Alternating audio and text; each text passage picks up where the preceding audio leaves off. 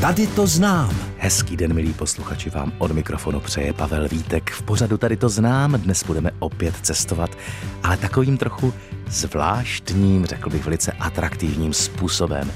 Dnes bude totiž naším hostem dobrodruh a cestovatel Jiří Jiroušek. Pochází z Příbramy, ale dnes žije v Kotenčicích, což je taková vesnička mezi Příbramí a Dobříší.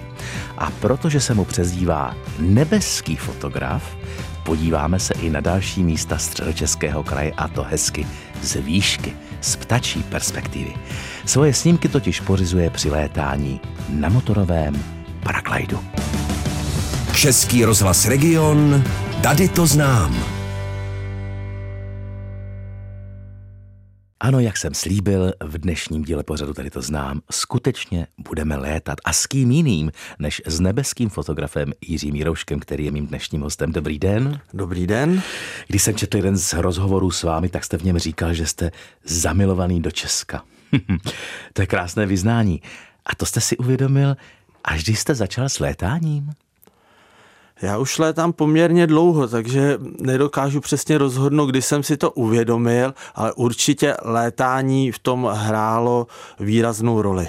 A čím je pro vás právě naše země přitažlivá? Rozmanitostí i, vel, i vlastně velikostí na ty, hmm. Eh, na ty aktivity, co já dělám, tak ano. je pro mě příhodná, protože já nejenom létám, ale jezdím na kole, dělám jachting hmm. a jiné sporty a pro tyto sporty je prostě ta naše kapesní velikost vlastně pozitivem. Co vás vlastně vedlo k tomu, že jste začal létat a proč právě na tom motorovém paraglidu. Víte, mně to přijde takové trošku, když to někdy vidím e, jako suchozemec přízemního ražení vlastně z, z povrchu zemského, když vás vidím v té výšce. Mně to přijde nebezpečné. Já jsem se chtěl vznášet, já jsem to chtěl vidět a zažít ten pocit třídimenzionálního pohybu a že to by zrovna paragliding a motorový paragliding je proto, že tyto sporty nebo tyto možnosti jsou nejjednodušší. Je to je pro mě mhm. nejjednodušší, byla to pro mě nejjednodušší možnost, jak se nahoru dostat. Ale já tomuhle rozumím, protože skutečně, co jsem měl možnost třeba i z, z létacího balónu eh, vidět, jako, víte, z té, z, té, z té výšky, tak to jsou úžasné pohledy, ale mě by zajímalo, protože toto jsem nikdy neskoušel, je složité ten motorový padák v podstatě ovládat? Přímo ovládání složité není, náročnější je podle mě start a přistání. Tam jde o to, že většinou si to zařízení, ten motor nosíte na zádech, takže jde o váhu a koordinaci pohybu a a jak se s ním tedy vůbec vzlétne? A, a následně tedy potom, když už vzlétnete, jak se s ním přistává? S motorovým padákem se zletá, se dá zlétat z roviny, mm-hmm. rozložíte si na hadr ten vrchlý to křídlo za záda, ano. Uh, pak tam máte asi 300 metrů šňůrek, s kterým jste připojený do sedačky, na zádech máte jako v baťohu, jako v krosně vrtuli, dejme tomu od sekačky, motoru od sekačky plus minus, ano. metr 20, metr 30 vrtuly, vemete do ruky správně šňůrky a běžíte a přistání, přistát musíte. Tam těch variant možností je sice víc, ale nakonec se stejně k zemi přiblížíte a pokud startujete s nohou, ne na podvozku, tak to hold musíte uběhnout, uběhnout. a netřísknout s tím mozem a nenarazit do ničeho. A stalo se vám někdy, že jste třeba najednou neměl kde přistát?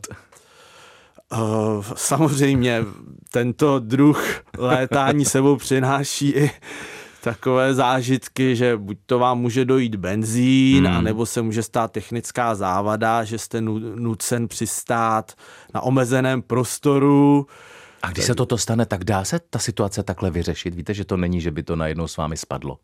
To je letadlo. Letadlo nikdy nepadá najednou. I když hmm. letím bez motoru, tak to křídlo normálně Plachtí, letí. Plachtí, může, může plachtit, jako by motorizovaný větroň, takže já třeba můžu hodinu letět s, s motorem a pokud jsou termické zestupné proudy, ano. tak můžu další hodinu letět bez motoru. Zapnout, vypnout, mám elektrický starter a střídat to tím. Takže jak dlouho třeba dokážete nebo můžete za příhodných podmínek být ve vzduchu? Já kvůli fotografování létám hlavně na benzín, protože hledám mlhy, stíny a ty jsou ráno anebo večer potom a to moc těch termických eh, proudů není ale vydržím i na ten benzín, vydržím 3 až 4 hodiny ve vzduchu. Tak to je krásný čas na to, abyste mohl fotit, abyste si vybral přesně to, co vás zajímá. Tak dáme si teď písničku a pak už se vás budu ptát na to fotografování, protože tohle je taková oblast, která je, přiznám se, pro mě zatím nepoznaná, ale já myslím, že pro každého to, co je spojeno s létáním, velice lákavá. Nebeský fotograf Jiří Jiroušek je můj dnešní host, v pořadu tady to znám, tak už jsme byli ve vzduchu, už víme, zda je to nebezpečné nebo ne. A jak vlastně vás napadlo, že budete létat a fotit? Ono to původně byly dvě oddělené akti- moje dvě oddělené aktivity, hmm. protože já jsem fotoaparát uh, používal focení svých spolužáků na gymnáziu a máme to v rodině, že jsme chodili nebo chodíme hodně na výlety, jsme turisté a ty výlety jsme zaznamenávali na fotoaparát, hlavně můj táta a hmm. děda. A létání, to je takový ten splněný sen pohybu ve vzduchu, třídimensionálního pohybu a pohledu na zem ale v tu chvíli, když už jsem byl nahoře, tak ano. se mi zachtělo si to i zároveň zdokumentovat, zároveň z té radosti z pohybu si to prostě zaznamenat. Takže jsem postupně začal nahoru, čím jsem si byl jistější a jistější tím létání, v létání, v pilotování, tak jsem začal brát nahoru i fotoaparát. Hmm. A takhle začaly vznikat ty krásné fotky, které jste mi před chvilkou ukazoval uh, ve vaší, opravdu musím říct, půvabné knize, protože to je taková krása vidět ty věci uh, skutečně ze zhora. A to je i zajímavé, že člověk některé lokality poznává, některé třeba ani netuší, že tak to mohou ze zhora vypadat. Jaká místa uh, se vám z té výšky ve středních Čechách líbí nejvíc? Moje láska je Vltava a také mám hrozně rád Berounsko, část Českého krasu a Brdy. Hmm. Tak to je velice skutečně malebný kout a máte ve středočeském kraji nějaké vyloženě oblíbené místo, nad kterým se často a rád vznášíte? To je kanion Vltavy, podková, solenická podkova pod přehradou Orlík. Tam to hmm. mám nejraději. A čím? čím vás to tam tak láká? Těma kopečkama, horizontama, řekou, častými mlha, mlhami, s čím možným. A řekněte mi, máte i třeba nějaké oblíbené roční období, protože když jsem viděl ty vaše fotky, tak fotíte vlastně jak v létě, tak v zimě, jsou tam podzimní mlhy, je tam i zasněžená krajina, slunce. Tak má to na to nějaký mm, vliv, jestli, jestli, jestli třeba raději fotíte v zimě, kdy teda si nedovedu představit, jak tam nahoře je. A nebo v létě, kdy si myslím, že přece jenom to bude trochu příjemnější. Jedna věc je, co je příjemnější a druhá věc je, co je zajímavé, ano. atraktivní, ano. exkluzivní. Těch eh, možností je víc, takže já rád fotím na jaře a na podzim, hmm. protože krajina na jaře se probouzí, najdete eh, mnoho odstínů zelených v přírodě, je to takový, všechno je před, vá, před vámi, hmm.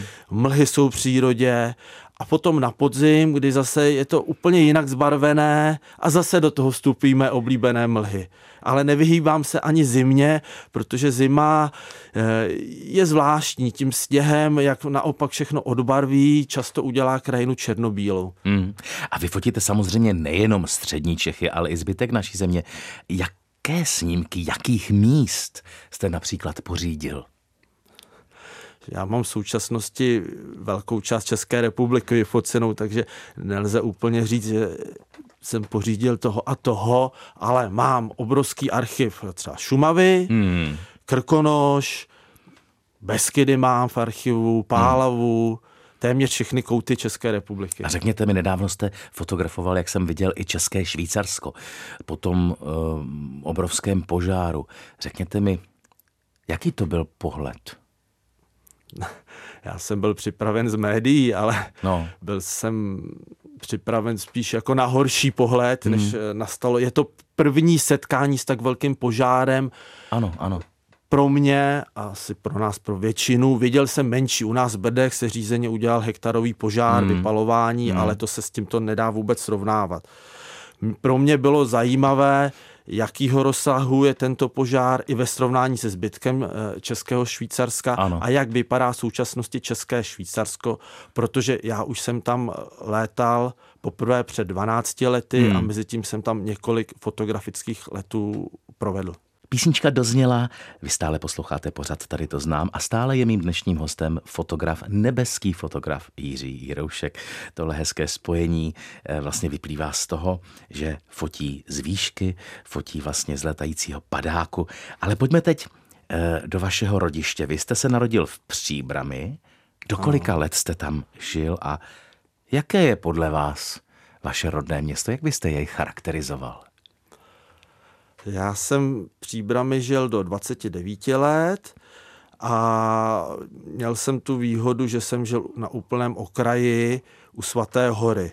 Takže tato část je zajímavá, hezká, nejenom přírodou, která byla bezprostředně za domy, ale i architekturou, protože nad náma byla Svatá hora, hmm. park, staré město. Jinak Příbram na mě působí zvláštně. Hmm. Do dneška Čím? celkově architekturou, vývojem. Říkám, město samo o sobě je zvláštní, ale má nádherné okolí. A je přesto tam v Příbrami nějaké místo, které máte rád?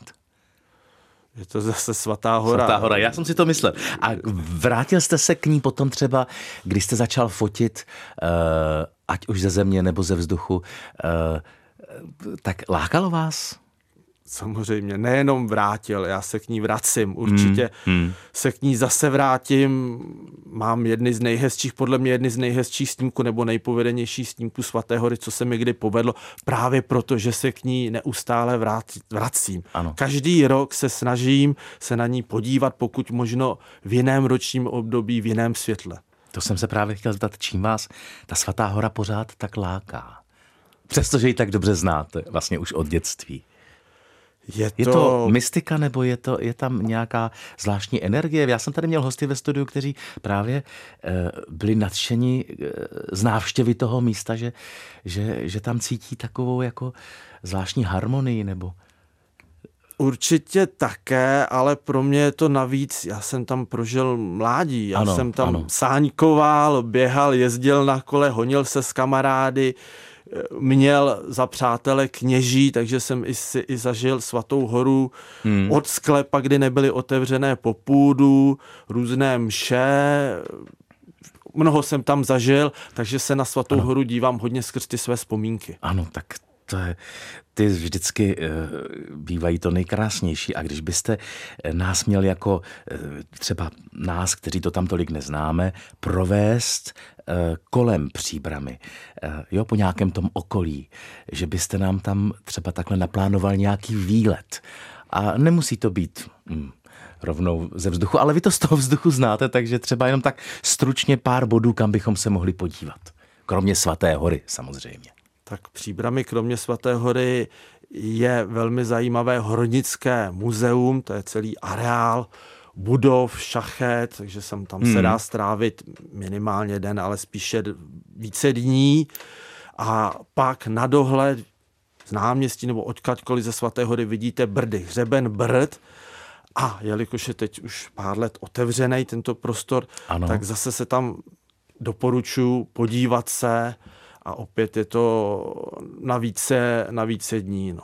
V jižní části pak Příbramská je památník Vysoká u Příbramě, kde Antonín Dvořák skládal rusalku Ano. a žil. Ano, to je pravda.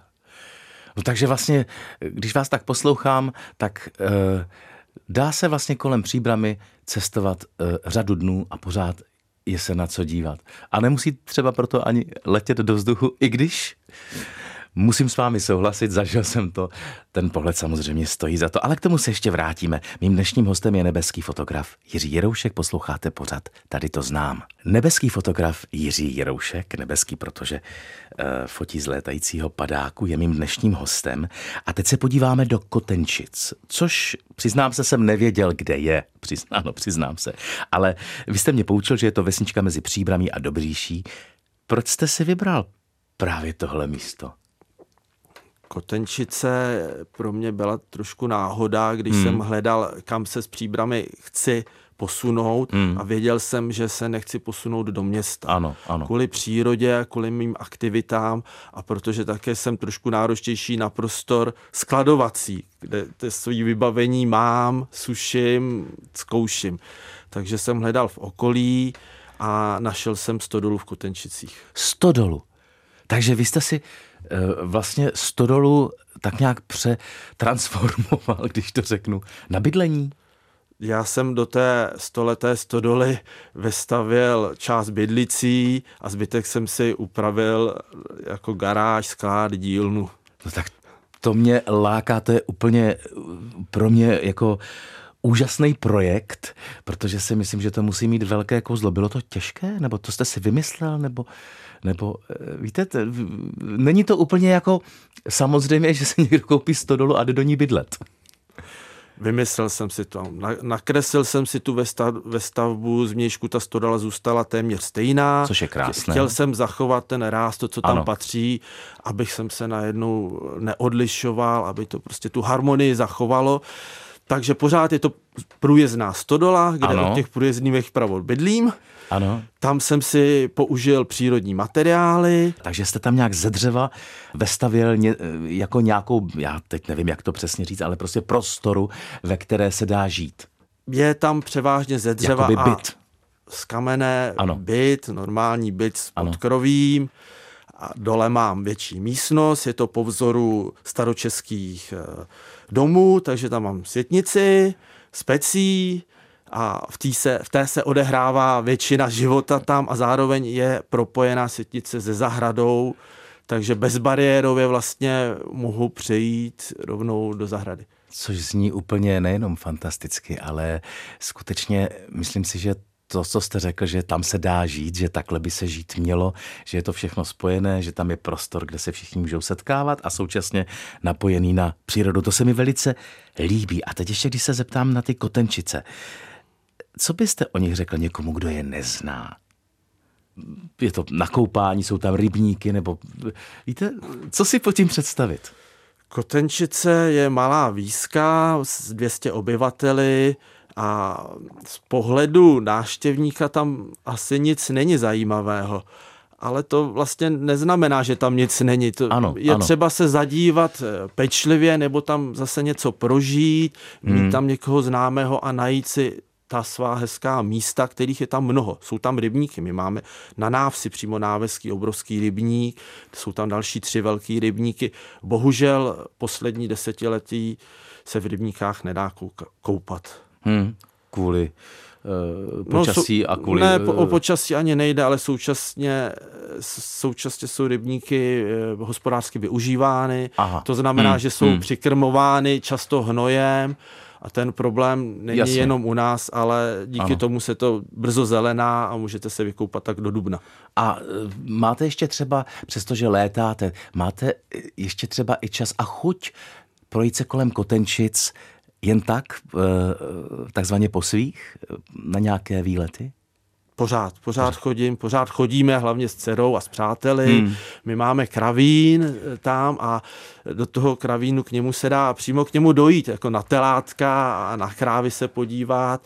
Takže my chodíme těch třeba 300 metrů vzdáleně na, na krávy se podívat, pak jdeme do lesa, Ale to je velice- rybníků. velice uklidňující. A zkoumáme vlastně hmm. tenhle běžný život, hladíme si krávy a i ty paní, co to tam obhospodařují, tak jsou příjemné a nechají nás prostě se přiblížit na dotek, dalo by se říct. A to je ale, víte, v téhle uspěchané eh, a přece jenom trošku takové nervózní a možná až příliš agresivní době, myslím si, že to je zázračný lék na sklidnění.